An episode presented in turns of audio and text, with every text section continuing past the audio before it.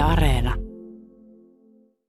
Ne, jotka meillä on hyvin tiiviisti seurannut radiolähetyksiä, niin saattaa muistaa, että tuossa kaksi puoli vuotta sitten puhuttiin, kun olit lähdössä polkupyöräreissulle, eikä mikään ihan tavanomaisin polkupyöräreissu, vaan Manner Eurooppa päästä päähän, eli Pohjois-Norjasta Nordkapista sitten Espanjaan, Tarifaan. Juu, kyllä. Muistan silloinkin sanoneen, että en ollut ihan varma, tulenko onnistumaan tässä ja reissussa, että se oli, se oli kans omasta mielestä ihan järkyttävä tota, seikkailu ja edelleen miettii ja tälleen jälkeenpäin, kun palaa siihen, että, että miten mä niin pystyinkään siihen. Että niin. Siitä on aika ylpeä edelleen kyllä. Mutta se oli kuitenkin jonkunlainen haave ja unelma, että semmoisen halusit toteuttaa. Joo, se oli iso, iso haave kyllä ollut pitkän aikaa, että se tota, mä pyöräilin Suomen läpi muutama vuosi ennen sitä, vuosi tai pari, nyt en muista ajankulkua, mutta siinä tuli ajatus, että jossain vaiheessa mä pyöräilen vielä Euroopan läpi ja tota, sitten päätin lähteä. Vähän ehkä silleen soitellen sotaan, että en ole, kävin ehkä yhdellä pyörälenkillä ennen sitä ja mm. tällä tavalla. Mutta kävit kuitenkin sen pyöräkorjauskurssin. Joo, joo. Kyllä oli muutama päivä ennen lähtöä kanssa, että miten se rengas paikataankaan ja jos pitää öljyä laittaa ketjuihin, niin miten se tapahtuu. No mutta äh, reissuhan kesti sen noin nelisen kuukautta, kilometrejä kertyi mitä yli 7000 kilometriä.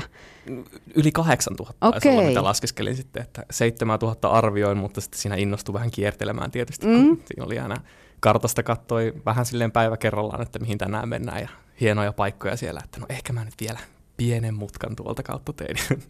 Mutta sulla oli päiväkirjat myös isossa roolissa, että pidit päiväkirjoja ja kirjoitit fiiliksiä ja taisit tehdä jotain videohommiakin siinä samalla. Joo, tein, tein videohommia, otin, otin paljon kuvia ja videoita ja tota, niistä valitettavasti tota, suurin osa on hävinnyt. Mulla kävi tämä pieni accidentti, mistä ehkä joku kuulijakin saattaa muistaa. Mm. Et, tota, kaikki kamat paloi Espanjassa. Joo, se oli se ihan loppusuoran homma, että eihän sulla ollut enää pitkä matka sinne. Ei ollut joo, ihan muutama päivä oli jäljellä ja saatiin tämmöinen pieni accidentti aikaan siellä. Miten ja... siinä niin muuten kävi, että teltta tuikahti palaamaan? No, tapasin tämmöisen tota, korealaisen kaverin ja oli oikein mukavaa meille ja mentiin yhdessä telttailemaan ja tota, siinä mieletön illallinen oltiin ostettu ja hän sytytti retkikeittimensä ja tota, siitä sitten kipinää vähän lenteli ympäriinsä ja siinä ei mennyt montaa sekuntia, niin homma oli lähtenyt ihan lapasesta ja ei ollut mitään mahdollisuutta enää sammuttaa tätä paloa ja tota, siinä yritin kamojani pelastaa ja tota, öö, pääsin ottamaan yhden telttakepin irti maasta ja kun olin toista ottamassa, niin teltan kulmasytty tulee ja kaikki kamat oli teltassa sisällä, niin niille pystyi sanomaan goodbye ja tota, sieltä sitten äkkiä vaan turvaan itse. Ja mulla sattui olemaan mun päiväkirjat siinä tota, ulkona maassa, mä olin niitä ajatellut kirjoittaa ja sain ne pelastettua sieltä sitten. Ja, tota, siinä oli myös tämän kaverin pyörä siinä mun vierellä, minkä mä sain myös napattua. Siinä kun talutin hänen pyörää, niin katselin taakse, kun oma pyörä sitten tulee ja tota, tepastelin siitä sitten paljain jaloin kauemmaksi siitä tänne tuulen toiselle puolelle. Ja, ähm, no siinä oli härdelliä sen jälkeen, mutta mä olin tavallaan tosi tyytyväinen, että mä sain ne päiväkirjat. Se oli mm. mulle niin kuitenkin tärkeä juttu. Siellä oli kaikki mun tarinat, mitä oli kuitenkin jonkin verran unohellut siinä, kun joka päivä sattui kaikkea hienoa, uutta, ihmeellistä ja se oli sellaista joka päivä uusia hienoja muistoja ja niitä ei olisi kaikkia muistanut ilman niitä päiväkirjoja, niin nyt niihin on ollut todella hienoa palata kyllä aina välillä. Joku olisi saattanut valita jotain muuta pelastettavaa ja me nostan olematonta hattua siitä, että, että se oli nimenomaan ne päiväkirjat, koska nythän se tietysti aika pystyy kultaamaan muistoja, mutta on edelleen jotain konkreettista, mihin niin, palata. Joo, ja huomaan kyllä, että niitä on päässään muunnellut niitä tota, tarinoita ja tota, sitten kun on palannut sinne päiväkirjoihin, niin tajunnut, että hei hetkonen, näinhän se menikin se juttu ja se on ollut ihan huikeaa tavallaan, koska siihen on pystynyt tosi hyvin palaamaan ja sen tavallaan kokemaan uudestaan niitä asioita aika silleen niin kuin oikein tuntuisesti, koska mm. mä oon mm. tosi tarkkaan kirjoittanut kaikkia pieniä yksityiskohtia muistiin, että mitä mä ajattelin, että mä tuun unohtamaan kaikkia ruokia ja että min, millaisissa paikoissa söi niitä ruokia ja tämän, tämän tapaisia juttuja, niin niistä, niistä saa sen kokonaiskuvan päähän aika hyvin. Ja se oli ihan ensimmäinen juttu, mikä tuli mieleen, että päiväkirjat pitää pelastaa. se oli se niin ihan, kyllä, kyllä. Ja oli paljon arvokasta tavaraa, mutta se oli rahaa ja se on se ei harmita kyllä tippaakaan, että mm. ne meni. Mut Vakuutuksesta on... oikein päiväkirjoja ei saa sitten takaisin. Ei, ei, joo, ja muistot ei koskaan tuu takaisin tuommoiset, että jos olisi pystynyt, niin olisin tietysti halunnut myös kameran, missä oli, tai vähintään sen kameran muistikortti, mm. mutta sitä ei kerennyt napata, että siellä meni tosiaan tosi paljon videoita ja kuvia sitten. Eikö se muuten tota se, koska sinun polkupyörä paloi siinä tulipalossa, niin otitko sitten tämän korealaisen kaverin fillarin, että pääsit suorittamaan sen tavallaan loppusuoran Joo, joo siinä saatiin tämmöinen aika elokuvamainen lopetus siihen hommaan. Että tota, me siis säädettiin muutama päivä siinä, siinä että tota, saatiin vähän asioita kuntoon, ja kun ei ollut siis passia, lompakkoa, mm. kännykkää, ei mitään. Pikkuvikoja. Joo, mä olin siis sortsit, teepaita jalassa, mulla ei ollut kenkiä tota, ollenkaan. Ja siinä oli vähän pientä säätöä, mutta sitten kun saatiin säädöt säädettyä, niin korjattiin tämä korealaisen pyörä, missä oli toinen rengas, oli esim. syttynyt jo tuleen siinä, kun mä sain sen pois. Mä sain sen siinä sammutettua sitten kuitenkin. Niin korjattiin se ja sitten mä lainasin sitä ja hoidin mun tota, reissuni kunnialla loppuun vielä siihen. Se oli vielä semmoinen, minkä mä vedin putkeen sen loppumatkan sitten käytännössä, koska me ei jotenkin jaksanut yöpyä missään ja mulla ei ollut telttaa, mihin, missä yöpyä, niin mä ajattelin, että mä vedän sen Yötä päivää ja, Joo, ja sitten se, se ei kilsamäärältä ollut mikään kauhean paha, mutta siellä oli semmoinen tilanne, että mm, siellä ei ollut siis käytännössä mitään mahdollisuutta pyöräillä. Siellä oli kaksi moottoritietä. Voitte tsekata, mikä on tämänhetkinen tilanne, mutta ö, se oli aika mielenkiintoinen, että siellä ei missään. Mä kyselin, että miten mä pääsen tonne, niin joo, että tuolta pääsee kierrät tuolta vuorien kautta monta sataa kilometriä tyyliin, mm. että sieltä voi mennä. Ja sitten parhaimmillaan mä polin sitä moottoritien reunaa siellä keskellä yötä ja työn sinne yli viisi kilometriä hiekkarantaa pyörää, koska ei ollut mitään muuta reittiä sinne ja semmoista ihme mutkittelua. Ja sitten lopulta kun pääsi sinne, sinne Tarifaan varmaan 36 tuntia pyöräilyputkeen ja pääsi sinne päähän, niin oli vähän semmoinen, että no, ei, ei siinä, että tämä oli tämä niinku, koko retki oli se idea, että se ei ollut se, mm. että pääsee sinne, se ei ollut mm. mikään sellainen hieno tai äärimmäisen hieno hetki, että siinä se oli aika mielenkiintoinen tunne, että pitkä tavoite ollut pyöräillä Euroopan päästä päähän, mutta se itse päämäärä ei ollut se juttu, mm, vaan se, että lähti retki. Kyllä. Me muistan, jäi elävästi mieleen silloin, kun ekan kerran tavattiin se reilu kaksi puoli vuotta sitten, niin sulla oli tämmöinen slogan kuin aina perillä. Kyllä, ja se on edelleen kyllä mulla käytössä, että, ja pyrin aina elämään sillä tavalla, että tavallaan on, vaikka olisi kuinka isoja tavoitteita, niin se itse päämäärä ei ole se juttu, vaan pyrkii pitämään pään pilvissä ja sitten nauttimaan hetkestä kuitenkin. Palataan sen verran vielä tuohon se on kahden ja puolen vuoden takaisin pyöräreissuun, että kun se oli noin vaihderikas ja tapahtui ja sattui ja pyörä hajosi ja kaikki paloi ja passi paloi mukana ja kaikenlaista kuviota, niin sen jälkeen taisi iskeä aikamoinen tyhjyys.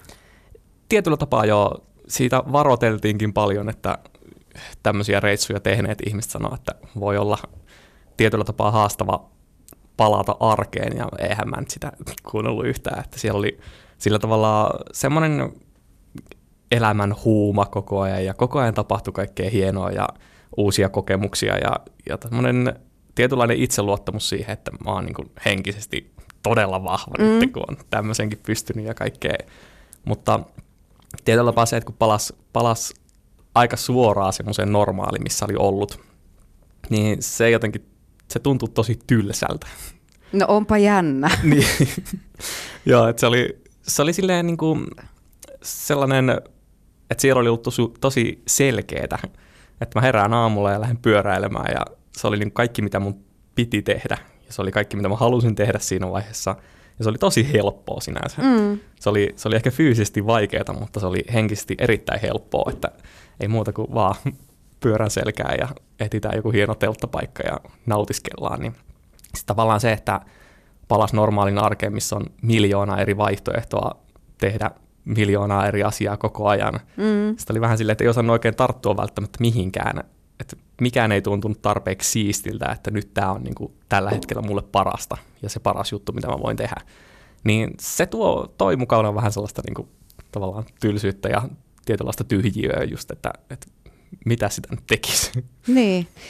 Tavallaan toi on helppo ymmärtää, että siinä kohtaa, kun olet just pyörän selässä, sinulla on todella kirkkaana se päämäärä, että tonne minä menen joka tapauksessa. Että tapahtuu tässä välillä, mitä voi tapahtua, kuten huomattiin. Ja sitten yhtäkkiä, kun on niitä vaihtoehtoja, niin ei se ole mikään ihme, että putoaa semmoisen tavallaan tyhjiöön, mutta miten sä oot sitä sitten käsitellyt? Ehkä t- tällä hetkellä niin rupeaa tälle jälkikäteen tulemaan niitä isoja oppeja, mitä siellä pyöräilyllä sai ja sanoo, että on oppinut tällaisia asioita, ne rupeaa iskostumaan vasta tälleen vähän, vähän myöhemmin, että esim. asia, että mä voin tehdä mitä mä haluan. Mm. Tämmöinen niin kuin, tietyllä tapaa itsestäänselvyys, mitä kaikki toistaa, mutta sen tajuaminen Harva on... toteuttaa ehkä. Joo, se on, se on vähän eri asia, että oikeasti lähtee tekemään sitä. Ja nyt rupeaa vasta tulemaan sellainen niin kuin se sama itseluottamus, mikä oli siellä pyöräilyllä, että mä voin oikeasti tehdä niitä asioita, mitä mä haluan tehdä. Ja mulla on ollut sellainen salainen unelma aina tehdä musiikkia. mä en tiedä, mikä se syy siihen on, että mä en ole oikein tavallaan sitä toteuttanut tai uskaltanut sanoa edes välttämättä, että, että musan teko se on, niin kuin, se on siistiä hommaa ja salaa jossain tota, kellarissa soittelee kitaraa silleen, että kukaan ei kuule. Jostain siis semmoinen, niin kuin, semmoinen aina, aina ollut pieni pelko siinä hommassa, mutta sitten mä jossain vaiheessa vaan olin silleen, että ei saakeli, että nyt pakkohan sitä nyt lähteä tekemään, jos se on aina pyörii mielessä ja tuolla pyöräilylläkin oli semmoinen, että sitten kun mä tuun Suomeen ja takaisin kotiin, niin sitten mä rupean tekemään musaa ja sitten mä vaan niin jätin sen jostain syystä. Ja nyt, nyt mä sitten lähdin tekemään reilu vuosi sitten musiikkia ja menin Helsinkiin tämmöiseen tota, kansanopistoon vuodeksi opiskelemaan lauluntekoa ja se oli kyllä aivan loistava päätös. Ja sillä tiellä nyt ja into on pysynyt kyllä siihen koko ajan. Ja tavallaan se merkitys palas sitä myötä, että nyt, nyt mä teen sitä, mitä mä haluan tehdä ja jotenkin siinä on semmoinen fiilis, että mä haluan joka aamu ottaa sen kitaran käteen ja soittaa ja kirjoittaa uusia sanotuksia ja kaikkea tämmöistä. Että se, on, se on kyllä niin kuin se, että tekee sitä, mitä haluaa tehdä, niin kaikki ne tyhmät ja tylsät ja kaikki tämmöisetkin tunteet, niin ne menee siinä joukossa. Mm. Kyllä se varmasti patistaa eteenpäin, niin kuin sanoit, että se on ollut sinulle se unelma ja nyt sitä pääsee toteuttamaan, niin ehkä vähän eri mielellä herää arkeenkin, eikä ole semmoista, että mikä ei tunnu enää miltään. Niin, kyllä. Että se semmoinen harmaa, vähän tylsähtävä arki, se ei ole välttämättä enää sitä, että, että ja vaikka, vaikka tavallaan arki on yhtä harmaata, niin siinä on koko ajan se merkitys semmoinen, että miksi mä teen tätä ja sen, niin kuin, siinä on se fiilis, että tämä on niin kuin parasta ja, ja ei sillä tavalla ylianalysoi sitä, että mulla on miljoona vaihtoehtoa, että mitä mä teen, ääk, mm. vaan että mä otan sen kitaran käteen ja siinä on se, niin kuin, mitä mä nyt haluan tällä hetkellä tehdä. Mutta tässähän tullaan just siihen, mitä monet tämmöiset elämäntapa coachit ja tällaiset sanoo, että aina pitäisi olla joku tavoite. Että on se sitten pieni tai valtavan suuri, niin pitäisi olla tavoite, jota kohti menee, jotta niin kuin tavallaan jaksaa työskennellä sen eteen. Joo, kyllä täysin samaa mieltä. Ja mä oon ehkä itse ottanut semmoisen mallin, että mä asetan mulle valtavia tavoitteita, sellaisia, mitkä tuntuu siltä, että mä en niihin välttämättä edes pysty. Ja sitten niitä palottelee niitä tavoitteita pikkusen ja miettii vaan, että mitäs mä tänään tekisin. Mm. Ja tekee sitä, eikä sit siinä tehdessä mieti yhtään sitä tavoitetta. Enemmänkin vaan silleen, että, että sulla on se suunta, ja sitten kun sitä kohti menee, niin sit sun ei tarvi stressata sitä, mitä sitten tulevaisuus tuo mukanaan. Että, ja uskon sellaiseen, että kun tekee täysillä ja hyvällä meiningillä, niin hyviä juttuja tulee eteen ja yllättäviä semmoisia, mitä ei välttämättä voi suunnitellakaan. No Teemu Hartman, mikäs sinulla on tavoitteena nyt tämän muusikon uran kanssa? No, kaikista suurin tavoite on täyttää Hartvalli tietysti. Se on.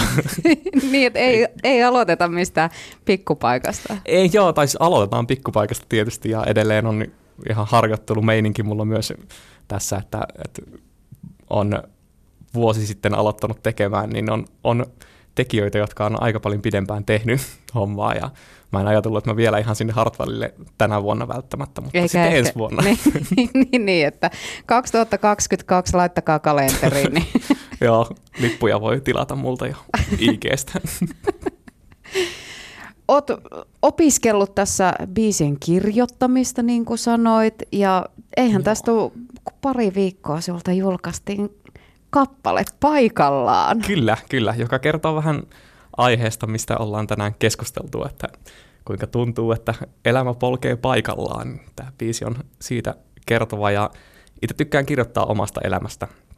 Ja tarinoita on paljon, mitä kertoa ja ajatuksia, mitä on saanut pyöritellä, niin biisien kirjoittaminen on tavallaan siinä mielessä kohtuullisen helppoa, että ajatuksia kyllä löytyy. Ja tämä on, tämä on nyt siitä, siitä ajatuksesta, että, että kuinka tota, vaikka mitä tekee, kuinka hienoja asioita, niin silti voi tuntua varsinkin niiden jälkeen sitten, että mitään ei koskaan tapahtu ja mitään kiinnostavaa ei ikinä tapahdu. Mm. Instagramissa kävin katsomassa, että olet kuvailut sitä itsesääli anthemiksi. Joo, tämä on, on hyvä kuvaus mun mielestä. Mä pysyn tämän takana. Mutta katoin YouTubesta tuon video, mikä on vastikään kanssa julkaistu, niin kyllä siitä läpipaistaa aika hyvä semmoinen itseironia ja sarkasmi myös, että ei pidä ottaa liian tosissaan. Joo, joo. Ja se on, se on mihin pyrkii kanssa, että huumori auttaa aina kaikessa, kaikissa asioissa ja siihen pyrin kyllä, että vaikka olisi kuinka vakavia aiheita, niin aina voi vähän vitsailla kuitenkin. Tämä on tämmöinen, tota, varsinkin tällaisista omista kokemuksista, niin siitä, siitä on hauskaa enemmänkin vähän vaan vitsailla. Ja, ja tota, sillä pääsee myös paljon enemmän eteenpäin, helpommin eteenpäin sitten kanssa. Mm, se itselleen nauramisen ominaisuus on aika hyvä olla olemassa. Kyllä, todellakin. Se helpottaa harmaata arkea paljon.